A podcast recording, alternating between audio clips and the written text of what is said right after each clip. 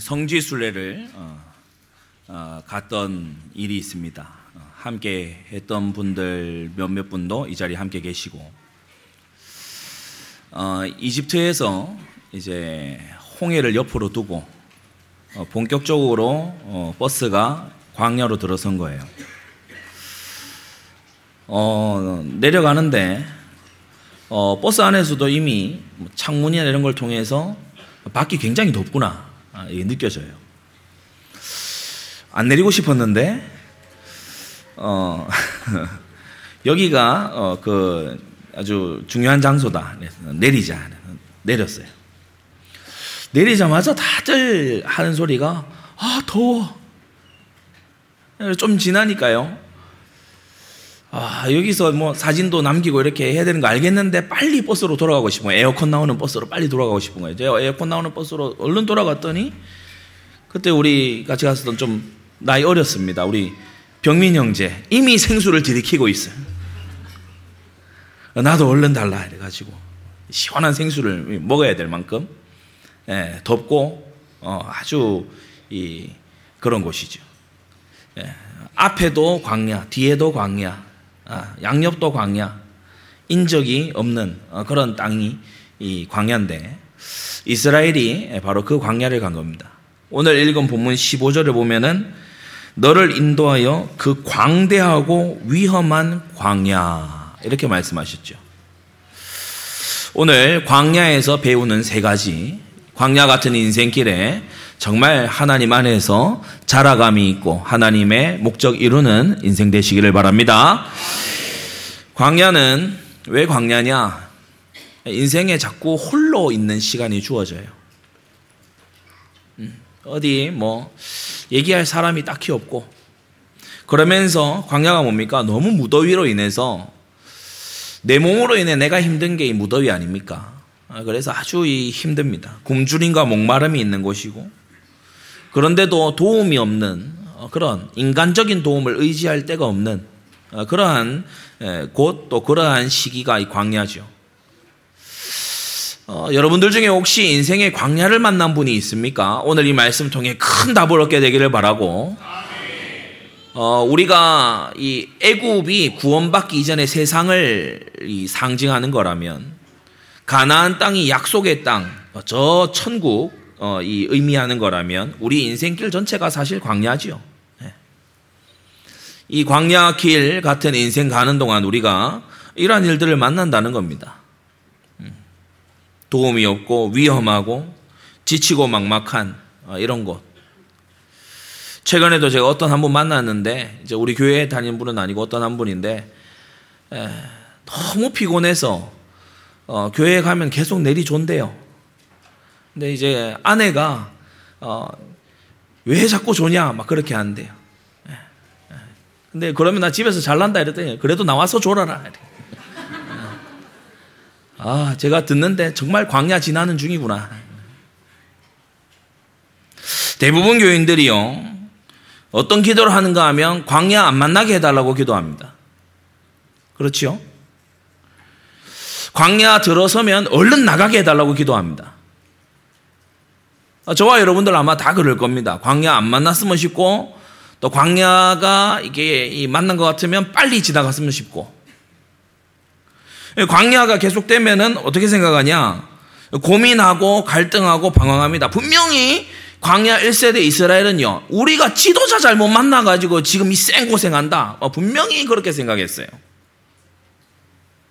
내가 교회를 잘못 만났나? 내가 이 목회자를 잘못 만난 거 아니냐? 광야 지나가면서요, 갖가지 고민, 갈등, 예, 그런 착각들을 합니다. 그런데 여러분, 믿음의 조상들, 하나님이 귀 있으신 믿음의 조상들 보면 한결같이 광야를 통과해 냈습니다. 야곱을 보세요. 기름병 다 붓고, 완전히 아무것도 없는 이제 바다 나람 가서 어, 제대로 못 만나면 자기는 강도 만나 죽어요.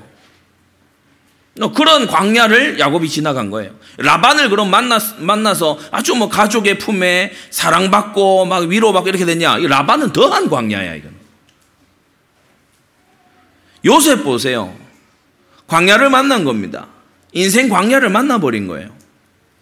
아니 세상에 노예로 팔려가다니 이게 참 얼마나 어, 이 광야 같은 일입니까? 다윗을 보세요. 왕에게 쫓겨가지고 어, 그야말로 광야를 이 10년 이상을 헤매지요.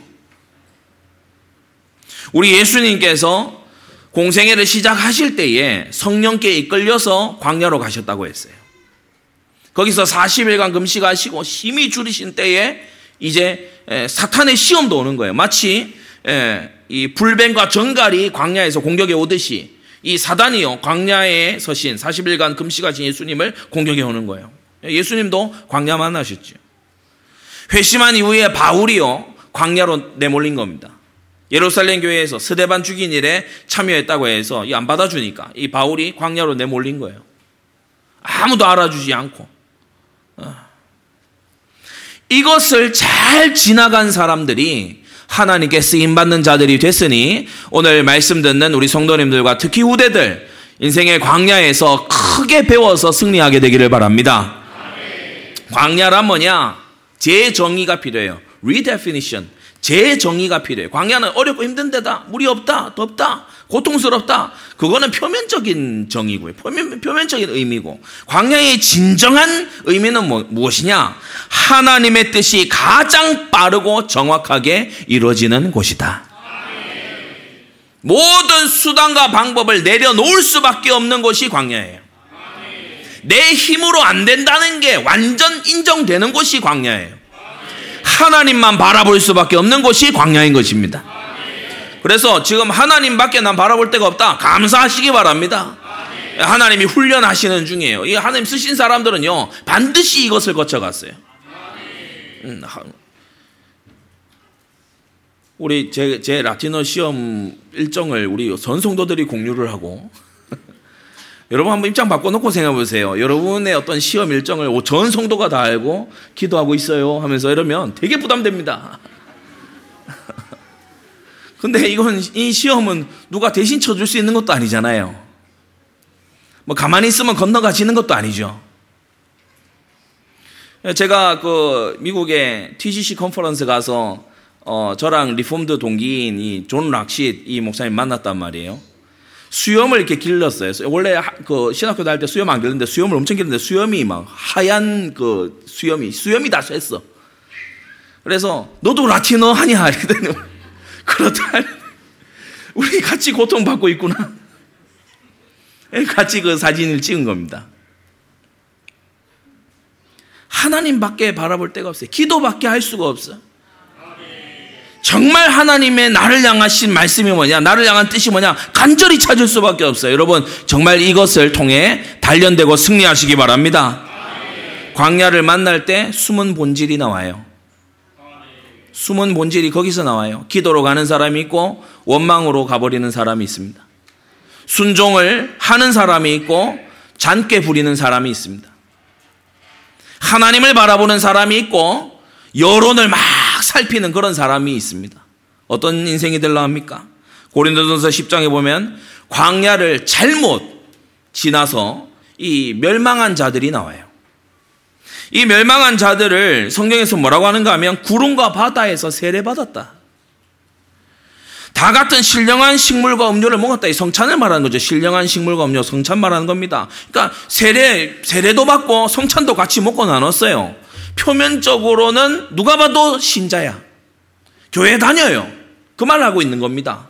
교회 다니는 사람. 응? 세례 신자. 어, 그러고 이 성찬도 같이 하고 교회 안에 가입돼서 들어와 있어요. 겉보기 성도예요. 그런데 어떠냐? 여섯 가지에 딱 빠집니다.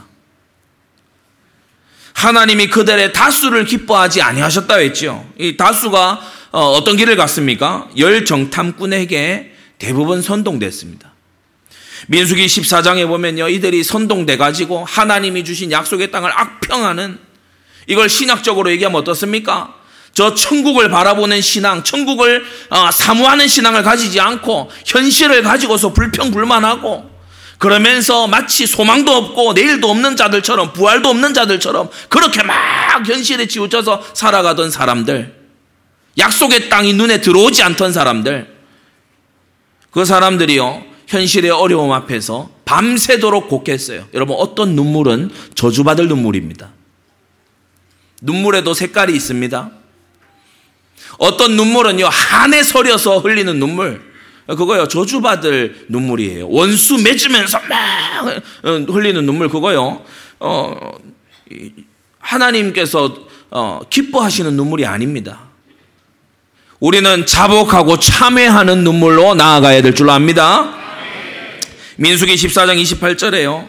너희 말이 내 귀에 들린 대로 내가 너희에게 행하리라 라고 하셨고 40년 광야에서 유리하고 소멸됐어요. 40일 탐지하고 온 것을 하루를 한 해로 쳐서 하나님께서 이들을 40년 동안 광야에서 유리하다가 유리 방황하다가 소멸되게 하신 거예요. 이들을 선동한 자들은 어떻게 됐습니까? 온 회중으로 모세를 원망케 한 사람. 그들은 여호와 앞에서 재앙으로 죽었다고 했습니다. 다 같이 홍해를 건너고 만나도 먹고 다 했는데 이렇게 멸망한 거예요. 우리는 이것을 거울로 삼아 참으로 다수를 따라가지 말고 말씀 따라가야 됩니다. 그래서 외우기 쉽도록 다수결이 아니고 예수결을 해야 된다. 어. 외우기 쉽잖아요. 그죠? 다수결 하자 그러면 딱 생각나야 돼요. 나는, 나는 예수님 결정 따라가는 제자지. 네. 둘째, 악을 즐겼다고 했어요. 신명기 9장 6절에 약속의 땅에 이제 들어가는데 오늘 읽은 신명기 8장 이 신명기서는 어, 광야 신앙생활 채점하는 성경입니다. 광야 신앙생활을 이제 마지막 채점, 점수 매기는, 매기는 거예요. 근데 구장에서 약속의 땅에 너희가 들어가긴 들어가는데 너희의 의로움 때문에 이 땅을 주는 게 아니다. 그럼 뭐 때문이죠? 가나안 백성 백성이 너희보다 더 악해서 가나안 백성을 어, 정복하게 해주는 거지 너희가 결코 의로워서가 아니다. 우리 성도님들도 잘 하시기 바랍니다. 내가 의로워서 오늘 성경에도 그렇게 나왔죠. 17절에 내 능과 내 손의 힘으로 내가 이 재물을 얻었다. 이런 생각 버리시기 바랍니다. 우리가 구원에 관해서도 마찬가지에 우리가 저 천성에 저 가나안 복지에 저 새 예루살렘에 들어갈 수 있는 것은 우리가 의롭기 때문이 아니고 하나님이 의롭다고 인쳐 주시기 때문입니다. 그러나 실제 이 이스라엘은 악을 즐겼어요. 우리가 구원받아 하나님 백성으로 살아가면서 중요한 것 중에 아주 중요한 것이 바로 이 부분이라고 저는 생각합니다. 즐거워하는 게 바뀌어야 돼요. 즐거워하는 게 바뀌어야 됩니다. 여러분 오늘 이게 우리의 기도 제목이 되어야 될 줄로 믿습니다. 누가 우리의 즐거움을 바꿀 수 있습니까? 오직 하나님만 하실 수가 있습니다. 죄를 즐기고 악을 즐기고 은밀한 죄를 즐기던 우리가 이제는 말씀을 즐기고 기도를 즐기고 사람 살리는 것을 즐기고 헌신하고 섬기는 것을 즐기는 그러한 우리가 어, 되어야 될줄 압니다. 셋째, 광야에서 멸망한 이스라엘은 우상 숭배했다고 했어요. 우상은요, 딱 거기 적어 놓은 대로입니다. 출애굽기 32장 1절. 우리를 인도할 신을 우리를 위하여 만들라. 우상은 만드는 거예요.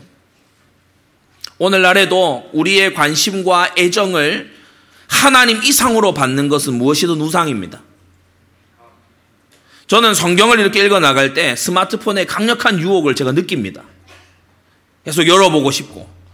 그리고 뭔가 자꾸 또 연락이 와요. 그러나 성경 읽을 때 집중이 잘 안 돼. 그래, 잠시 엎어둡니다. 멀리 두거나. 왜냐? 이걸 마음을 자꾸 빼앗으려고 하잖아요. 우상은 그냥 어, 나쁜 모양을 하고 있는 것도 우상이지만 하나님보다 더욱더 우리 마음에 즐거운 것이 있다면 그게 우상입니다. 우리는 우상과 싸워야 되고 우상을 버려야 됩니다. 네 번째, 간음하는 자들이 망했다고 했어요. 민수기 25장이에요. 그 백성이 모압 여자들과 음행하기를 시작했다고 했는데 바로 시딤에서 일어난 일이죠. 모압과 화친 조약을 맺는 자리였어요. 세상에 어떤 강력한 세력과 친해지고 이로 인해서 일이 잘 풀려 나가려면 이런 건 해야 됩니다. 라고 세상은 얘기합니다. 그때 당시나 지금이나 마찬가지예요. 아니 가나안 땅으로 올라가는 길을 잘 확보하려면 모압하고 친해야 되고 모압하고 친하려고 하면은 그들이 하는 잔치에도 가서 우리도 주거니 받거니 하고 그들이 즐기는 문화도 우리가 좀 수용도 하고 같이 참여도 하고 즐기고 좀 그렇게 해줘야 이 일이 이렇게 잘 이루어지지 오늘날 세상에서 하는 말이랑 똑같죠? 그러나 우리는 하나님의 백성으로서 가늠하는 세상과 같을 수 없습니다. 정결을 힘쓰시기 바랍니다.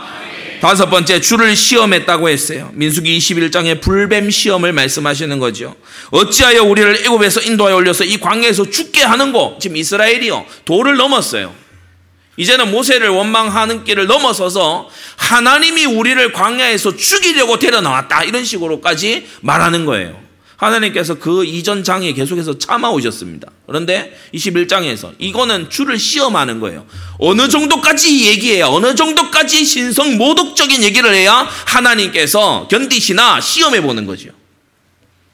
하나님 불뱀을 보내신 겁니다. 여섯 번째, 원망하다가 망했다고 했어요. 민수기 14장에 나를 향하여 원망하는 바 그 원망하는 말을 내가 들어노라 라고 하십니다. 우리 하나님은 모든 것을 듣고 계십니다. 살아계신 하나님은 모두 보고 계시고 모두 듣고 계십니다. 하나님 앞에서 하시기를 바랍니다. 그래서 코람돼요. 하나님 앞에서 말해야 돼. 단 둘이 만났을 때에도 하나님 앞에서 말해야 돼. 특히 어, 굉장히 권위를 없인 여기고 하나님의 질서를 허물어뜨리는 그러한 대화를 사사로이라도 여러분 허용하지 마시기를 바랍니다. 하나님을 두려워함이 없는 사람은요, 어, 자기 텐트 안에서 마구 가족들끼리 원망하겠죠. 그러나 성경을 보세요. 내가 들었다고 하십니다. 귀를 지으신 분이 듣지 않으시겠습니까? 눈을 지으신 분이 안 보시겠습니까? 이 광야를 통해서 하나님은 계속해서 하나님 당신을 알리시고 하나님의 백성으로 사는 법을 가르쳐 주려고 하시지만 이 여섯 가지 죄악에 놀아나는 이 자들은 배울 생각이 일절 없어요. 악을 즐기고자 하는 생각만 있고 원망하는 태도만 있을 뿐입니다. 우리는 광야에서 세 가지를 집중적으로 배워야 됩니다. 큰 첫째, 모든 말씀으로 사는 믿음을 배워야 됩니다. 모든 말씀이라고 했습니다. 3절을 보십시오. 너를 낮추시며 너로 줄이게 하시며 또 너도 알지 못하며 내 열조도 알지 못하던 만나를 내게 먹이신 것은 사람이 떡으로만 사는 것이 아니요 여호와의 입에서 나오는 어떤 말씀? 모든 말씀으로 사는 줄을 너로 알게 하려 하심이라고 했습니다. 사람이요 너무 중요한 분의 말이잖아요. 그러면 다 기억합니다. 중요하다고 생각 안 하잖아요. 기억 일절 안 합니다. 하나님의 말씀은 모두 우리가 받아야 되는 말씀입니다. 사람이 떡으로만 사는 것이 아니다. 오늘날 이걸 우리가 얼마나 많이 들어야 되겠습니까? 왜냐, 우리가 하는, 서로 하는 말, 세상에서 하는 말이 다 이 종류입니다. 먹고 살아야 될 거 아니냐? 어, 먹을 거, 입을 거, 마실 거. 어, 먹고 사는 문제. 그래서 우리나라도 어느샌가부터 국가의 비전이 없어요. 그럼 국, 우리나라 국가 비전이 뭡니까? 없어요. 정권이 뭔가 들어올 때 국가 비전 얘기하던가요? 아닙니다. 잘 먹고 잘 살게 해줄게요. 경제, 경제, 어? 돈, 먹고 사는 문제. 잘 먹고 잘 살면 뭐 되는 거 아니냐? 그 잘 먹고 잘 살게 안 해주면 실패한 정치. 좀 잘 먹고 잘 살게 됐으면 성공한 정치. 국가는 뭘 위해 존재합니까? 국가의 목적을 잃어버렸어요. 가정도 마찬가지예요. 심지어 교회까지도 마찬가지예요. 먹고 사는 문제. 모든 것을 떡으로 먹고 사는 것에 예, 이 귀결시키는 이스라엘이 40년 내내 여기 골몰했습니다. 먹을 게 없다. 마실 게 없다. 아, 먹을 걸 좀 다양하게 줬으면 좋겠다. 여기에 40년 내내 골몰했어요. 그런데 하나님은 능력이 없어서 그렇게 두신 것이 아니라 성경에 뭐라고 했죠? 너를 낮추시고 줄이게 하시고 특히 네가 알지도 못하던 너의 열조도 상상도 못했던 하늘로서 내리는 만나 그것을 네게 먹이신 이유는 여러분 한번 생각해 보세요. 광야에서 하나님께서 우리 한국인들은 뭐 잘 먹잖아요. 땅 속에 고구마 줄기 캐가지고 먹이실 수도 있습니다. 그렇죠. 하나님의 섭리로 시내 광야에 고구마 10만 줄기가 펴져 있는 거야. 막 캐니까 고구마 줄기 계속 나와. 그렇게 먹이실 수도 있어요. 전능하신 하나님. 그런데 위로부터 내리는 만나를 먹이셨죠. 감히 상상을 못한 겁니다. 땅에서 걷어서 먹어야 된다. 이게 우리의 상식인데 하나님은 하늘에서 내리는 양식을 먹이신 것은 이유가 있다. 그냥 그거 먹고 배부르라 이게 아니고 이유가 있다. 뭘 가르치려고 하시느냐? 너로 알게 하려 하시는데 뭘 가르치려고 하냐? 아, 나는 입에 들어갈 것만 없어도 이렇게 무너지는 연약한 존재구나.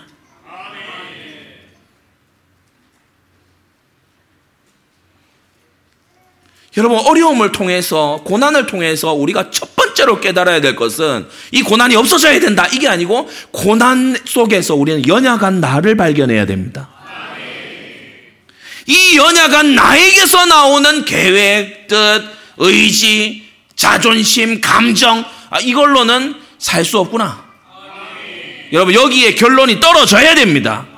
그래야 고난이 유익이 되는 거예요. 아, 나로서는 안 되는구나.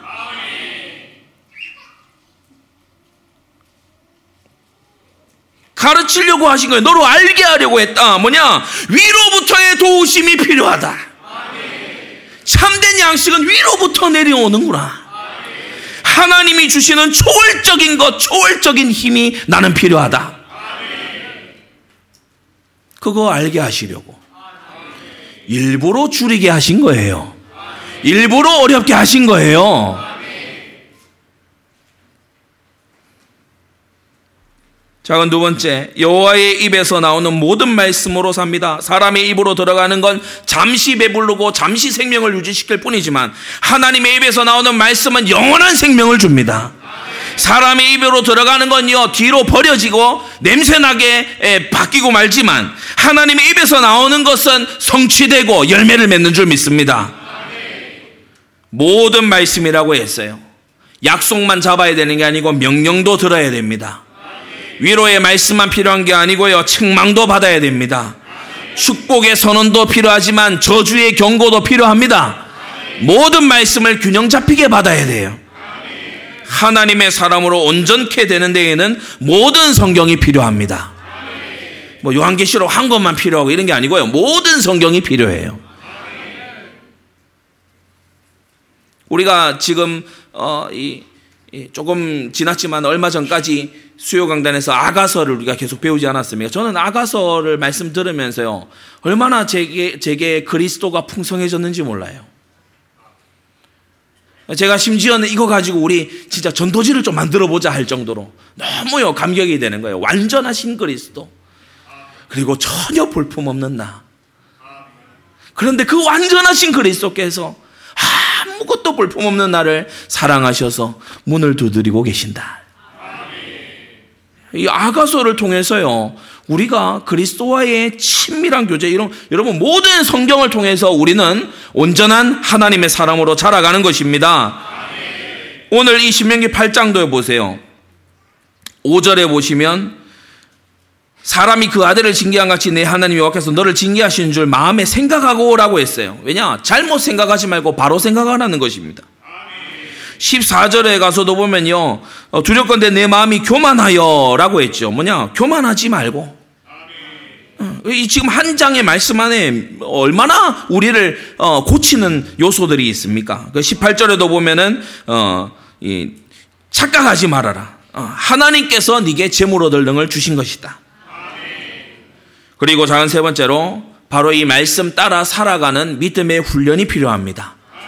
믿음의 훈련은 행하는 거지요. 음, 행동하는 데 있어요. 출애굽기 16장에 보면 하나님께서요 어, 만나를 주시는데 자 고개 들고 앞에를 보십시오. 이스라엘이 원망해가지고 만나를 얻어냈어요. 그래서 원망해서 얻은 만나는 참된 응답이 아니고 시험입니다. 테스트였어요. 그게 4절에 잘 기록돼 있죠. 보라 내가 너희를 위하여 하늘에서 양식을 비같이 내리리니 백성이 나가서 일용할 것을 날마다 거둘 것이라 어 감사합니다 하나님 이렇게 복을 내려주시고 응답 주시다니 아니 끝까지 들어 이같이 하여 그들이 나의 율법을 준행하나 아니하나 내가 시험하리라 그래서 때때로 응답처럼 보이는 것이 시험일 수 있다 특히 원망하는 상태 속에서 뭔가 복된 일이 일어나잖아요. 그 안에 시험이 들어있어요. 19절에서 27절 여기 보면요. 내일 먹을 걸 위해서 주중에 남겨두지 말아라 그랬는데 백성들이요. 오늘만 나가고 내일은 안 나가려고 이틀치, 사흘치 막, 막 사다 재요. 그러니까 곰팡이가 피고. 예, 그 다음날 되니까 못 먹게 되는 거예요. 이 만나가 얼마나 신선했든지 유통기한 1일. 방부제 무첨가. 그죠? 근데 또 희한한 건요. 안식일을 앞두고 야 그러면 이제 매일 나가서 우리가 거둬야 되나 보다. 열심히 하자. 이래 가지고 안식일 날도 나갔더니 안식일은 또 안 내려. 안식일 전날에 거둔 건 유통기한 2일. 하나님의 역사가 오묘해요. 뭐냐? 나가서 거두는 날이 있고 거두지 못할 날이 있어요. 거룩한 질서를 배우라는 겁니다. 자연 법칙에 따라 살아가는 게 아니고 하나님의 통치 질서를 배우라는 것입니다. 여러분 이걸요 말씀 듣고 하루 만에 배워야 지혜로운 거지 계속 양식은 텐트 안에서 썼고 없는 날 나가서 막 거두려고 생 고생 치고 그래 한 해 지나고 여러 해 지나고 한 평생을 썩은 양식 막 이렇게 거두고 없는 데 가서 파고 있고 그러 그러다가 세월 보내는 거 그 어리석은 짓이죠. 맞으면 아멘 합시다. 주일날 장사를 막 해야 뭐 이렇게 벌리지 않냐. 여러분, 그거요. 참된 양식이 못 됩니다. 그리고 6일간은 성실히 일을 해야지 놀고 먹으려는 생각하지 마세요. 하나님의 통치 질서를 배워야 되는 거예요. 차분히 배우지 않는 이유는 왜 그런지 아십니까? 교만하기 때문입니다.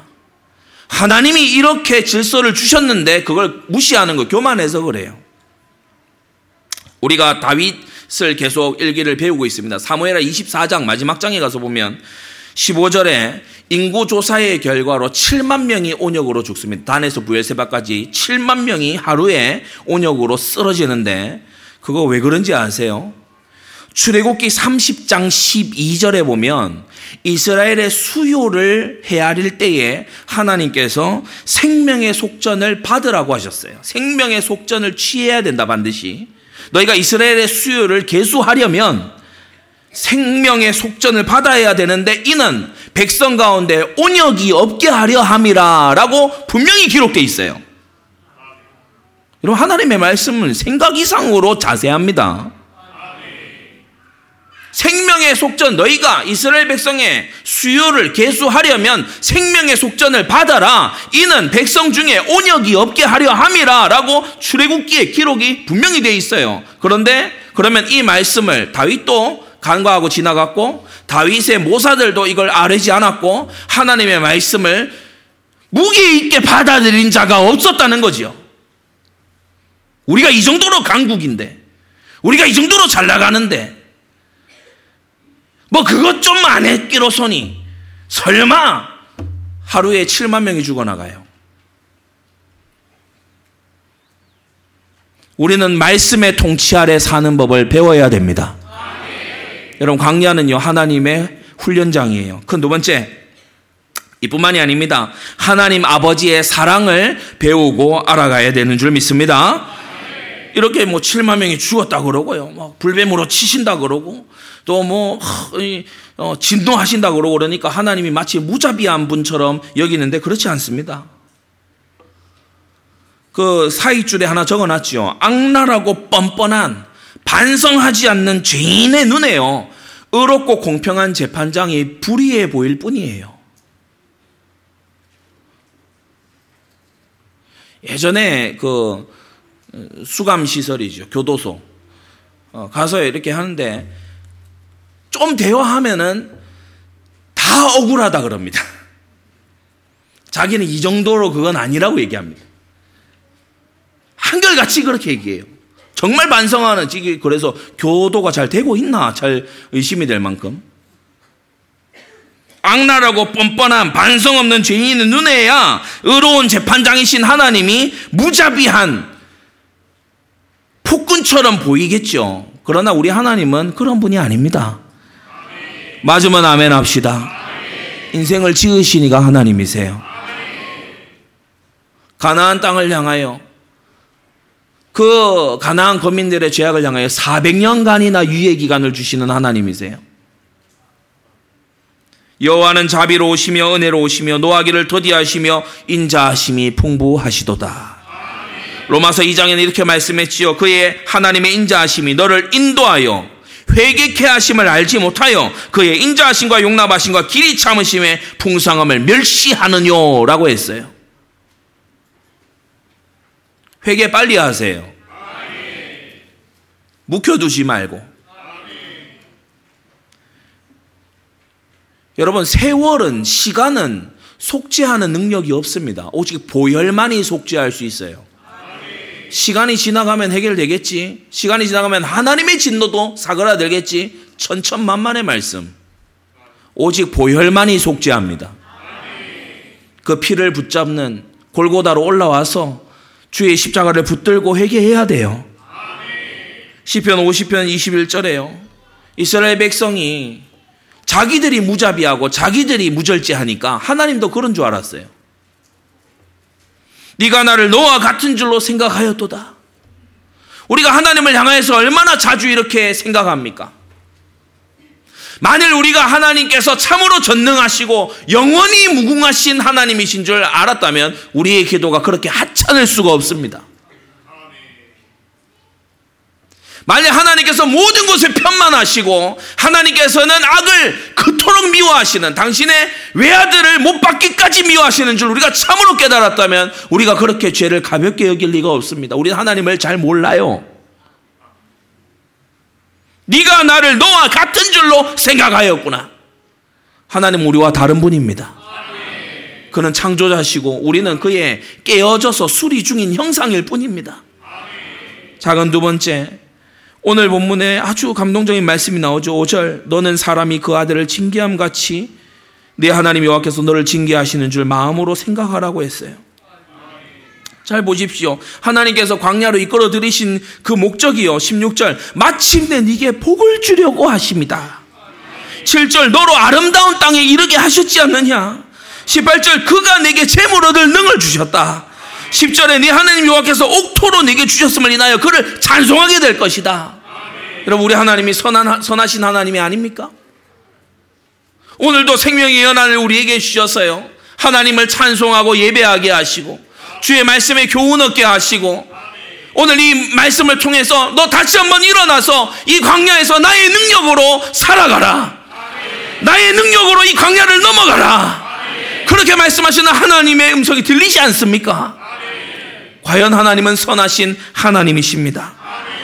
마태복음에 예수님은 이렇게까지 말씀하셨어. 너희가 악한 자라도 좋은 것으로 자식에게 줄 줄 알거든. 하물며 하늘에 계신 너희 아버지께서 구하는 자에게 좋은 것으로 주시지 않겠느냐? 우리는 죄인들이지만은 자식에게 좋게 하려고 합니다. 저도 제 아들에게요, 좋은 걸 가르치고 좋은 걸 주려고 부단히 애를 씁니다. 죄된 저도 말이에요. 저 여러분들도 그러한데 하물며 죄가 일절 없으신 하나님께서 구하는 자, 밤낮 간구하는 자에게 좋은 거 주시지 않겠습니까? 여러분 포기하는 기도는 믿음의 기도가 아닙니다.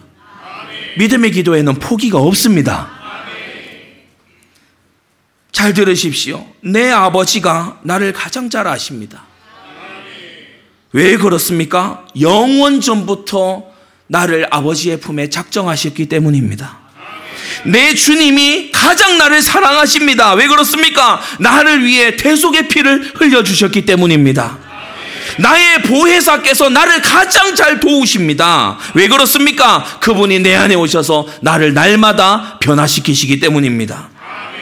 하나님은, 우리 삼일체 하나님은 좋은 거, 꼭 필요한 거 주십니다. 없어도 될 거 주시는 분 아니에요. 쓸데없는 거 주시는 하나님 아닙니다. 내게 행하신 모든 것이 선합니다. 여기에서 시작하시기 바랍니다. 새벽에 말씀 들었죠. 하나님을 경외하는 그 시작을 올바르게 해야 된다. 셋째, 내 하나님 여호와의 명령을 지켜 그 도를 행하며 그를 경외할지니라라고 했어요. 우리를 향하신 하나님의 사랑에 대한 우리의 합당한 지당한 반응은 뭐냐? 경외함입니다. 경외함이 사라졌을 때 하나님을 두려워하며 사랑함이 사라졌을 때 사람은 원망합니다. 왜냐? 내게 하나님이 선하게 하셨다는 게 인정이 안 되거든. 그러니까 원망하는 거예요. 불평하는 거예요. 그러면서 시기하고 비교합니다. 특히 우리 한국인들이요, 남하고 비교하는 게 너무 강해요. 미국 이렇게 가면요, 자기 차 타고 싶은 색깔 차 타고 다녀요. 근데 그러다가 이제 한국 갑자기 들어오면 거의 다 비슷한 서로 색깔들입니다. 제가 인디애나폴리스 갔더니 이 차 오른쪽 뒷부분이 다 날라갔어요. 어, 바퀴가 덩그러니 이렇게 바, 바퀴에 비가 바로 맞겠어. 위에 이게 다 날라갔다고요. 근데 그 흑인 여자 두 분이요. 깔깔거리면서 잘 타고 다녀요. 차가 다 부서졌는데. 뭐 그런 차들도 엄청 다니더라고요. 우리나라는 어떻습니까? 하, 남의 눈치 엄청 봅니다. 소위 체면 문화. 그게 조금 더 가면 비교, 자격지심, 시기심, 질투심 이런 것으로 이제 예, 발전하죠. 비판합니다. 비아냥됩니다. 불신앙하고 불충성하는 걸요. 부끄러운 줄도 모르고 막 내깔입니다. 여러분 경외함이 사라지면 사람이 천박해져요. 우리 성도님들은 경외함이 살아있는 성도들 되시기 바랍니다. 하나님 앞에서 예. 하나님이 듣고 계시고 하나님께서 보고 계시고 아무도 몰라줘도 하나님이 알고 계시고 멋진 신자가 돼야 돼요. 어떻게 경외하라고 하셨습니까? 명령과 도를 어, 지켜 행하면서 하라고 했어요. 명령은 히브리어로 미추와라고 하는데 절대적인 명령, 10계명을 지칭하는 겁니다. 하나님을 순종하시기 바랍니다. 그분의 명령에 순종하세요. 부모님을 공경하세요. 여러분 주님의 계명은 선하고 의롭습니다. 땅에서 잘 되고 장수할 것입니다. 여러분 돈은요 히브리어로 데렉이라고 하는데 길이자 모범을 뜻합니다. 여러분 하나님을 닮아가십시오. 영원 무한 불변 절대 거룩하신 여호와 하나님 그분이 오늘날 저와 여러분들에게 그 아들의 보혈 안에서 은혜를 베푸신 은혜를 우리는 잊지 말아야 됩니다. 오늘 이 본문 말씀에요. 다섯 번이나 계속해서 나옵니다. 2절에 예, 뭐라고 합니까? 기억하라. 광야의 길을 걷게 하신 것을 기억해라. 11절에도 가서 보면요. 어, 잊어버리게 되지 않도록 삼갈지어다. 14절에도 보면요. 잊어버릴까 하노라. 18절에도 보면요. 뭐라고 나옵니까? 기억하라. 그리고 19절에도 또 뭐라고 말씀합니까? 잊어버리고 그들을 섬기며 그들에게 절하면 이라고 말씀하셨어요. 여러분, 절대 잊지 마십시오. 기억해야 돼요. 하나님의 사랑이 그 아들의 이 대속 안에서 우리에게 나타났다는 것을 잊지 말아야 됩니다. 특히 언제? 축복과 번성의 때에, 풍요로울 때에, 풍요는 항상 시험입니다. 풍요는 좋은 것이 아니고 풍요는 항상 테스트 중입니다. 고난이 죽인 사람이 많을까요? 풍요가 죽인 사람이 많을까요? 단언컨대 풍요가 죽인 사람이 많습니다. 마지막 세 번째, 멸망하는 민족들 가운데 소망을 배워야 됩니다. 경고의 말씀을 주시죠. 다른 신들을 쫓아 섬기고 절하지 말아라. 애굽이 어떻게 망했습니까? 그 말도 안 되는 개구리 신, 이 신, 어, 소신 이런 거 섬기다가 망했죠. 블레셋이 어떻게 망해? 다곤신 섬기다 망했지 않습니까? 아수르, 바벨론 다 우상 숭배하다 망했습니다. 페르시아 이 바사 제국 뭡니까? 우상의 완전 그 우상의 백화점이었어요. 어, 그 망했죠. 로마 어땠습니까? 우상 숭배하고 그 우상을 쫓아서 엄청나게 음탕하다가 망했어요. 사람은 자신이 숭배하는 대상을 닮아갑니다. 폭력적인 신을 숭배합니까? 폭력화되어 갑니다. 음란한 신을 숭배합니까? 음란해집니다.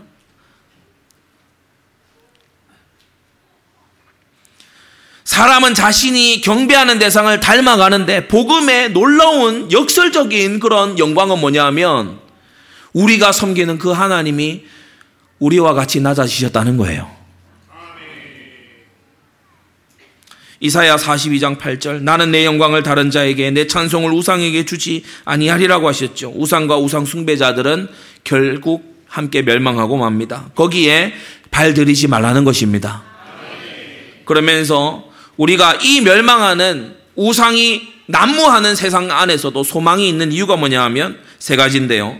열조에게 맹세하신 언약이 있기 때문이죠. 여러분 선대의 약속이 이루어집니다. 우리 가운데는요 축 복을 안고 태어난 후대들이 많이 있습니다. 이들에게 선대가 부모와 조부모들이 드렸던 그 기도가 응답될 줄로 믿습니다. 사람은 잠시 이 땅을 지나가지만 이 땅의 영원한 통치자이신 하나님은 그 자손들에게 신실하게 갚으시는 거예요.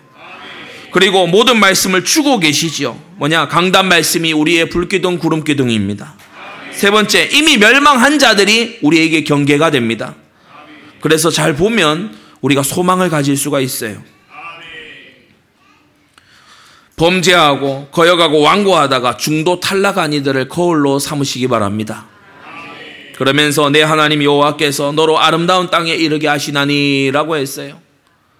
하나님은 우리에게 아름다운 풍성한 너무나 좋은 그런 응답과 축복들을 예비하고 계시는데 이것이 훈련된 자에게 준비된 자에게는 복이 될 것이지만 광야를 이상하게 지나온 그런 사람들 그 사람들에게는 이것이 도리어 독이 될 것입니다. 성실히 훈련되었다면 소망이 있지요. 모든 말씀으로 사는 믿음이 있다면 하나님 아버지의 사랑 안에 거한다면 무응답과 억지 응답을 넘어서 참 응답으로 살아갈 수 있습니다. 이런 사람이 바로 광야에서도 낙심치 않고 가나안 복지에 들어가서도 타락하지 않는 항상 승리하는 전도자의 생애를 살 수 있는 거예요. 여러분, 사람들은 말만 많은 자를 원하지 않고요. 말을 수려하게 잘하는 자를 원하는 게 아니고 응답의 증인을 원합니다. 결론입니다. 광야에서 믿음, 사랑, 소망을 배워서 익히십시오. 그리고 놀랍게도 이 세 가지는 서로 안에서 가장 잘 자랍니다. 모든 말씀 안에 믿음에 거할 때 하나님을 향한 사랑이 잘 자라요. 소망 안에 있을 때 믿음이 또 잘 자랍니다.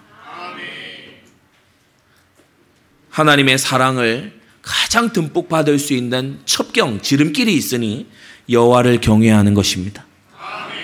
하나님을 두려워할 분으로 알고 사랑하고 섬길 때에 오늘 이 예배가 몸만 앉아 있고 그저 몇 번 이렇게 에, 마음에 몇 번 와닿는 그 정도의 예배가 아니라 사실은 여호와 하나님께 나를 드립니다라고 하는 여러분의 인생의 번제처럼 하나님께 예배할 때 하나님은 완전하신 사랑으로 화답해 주시는 것입니다. 승리하게 되시기를 우리 주 예수님의 이름으로 축원합니다. 걸어가신 아버지 하나님 감사합니다. 광야 같은 인생길 지나가며 우리 사랑하는 성도들이 믿음, 사랑, 소망 배우는 하나님의 사람들 되게 하여 주시옵소서. 광야에서도 낙심치 않고 복지에서도 타락하지 않는 하나님의 사람으로 서게 하여 주시옵소서 예수 그리스도의 이름으로 기도드리옵나이다. 아멘.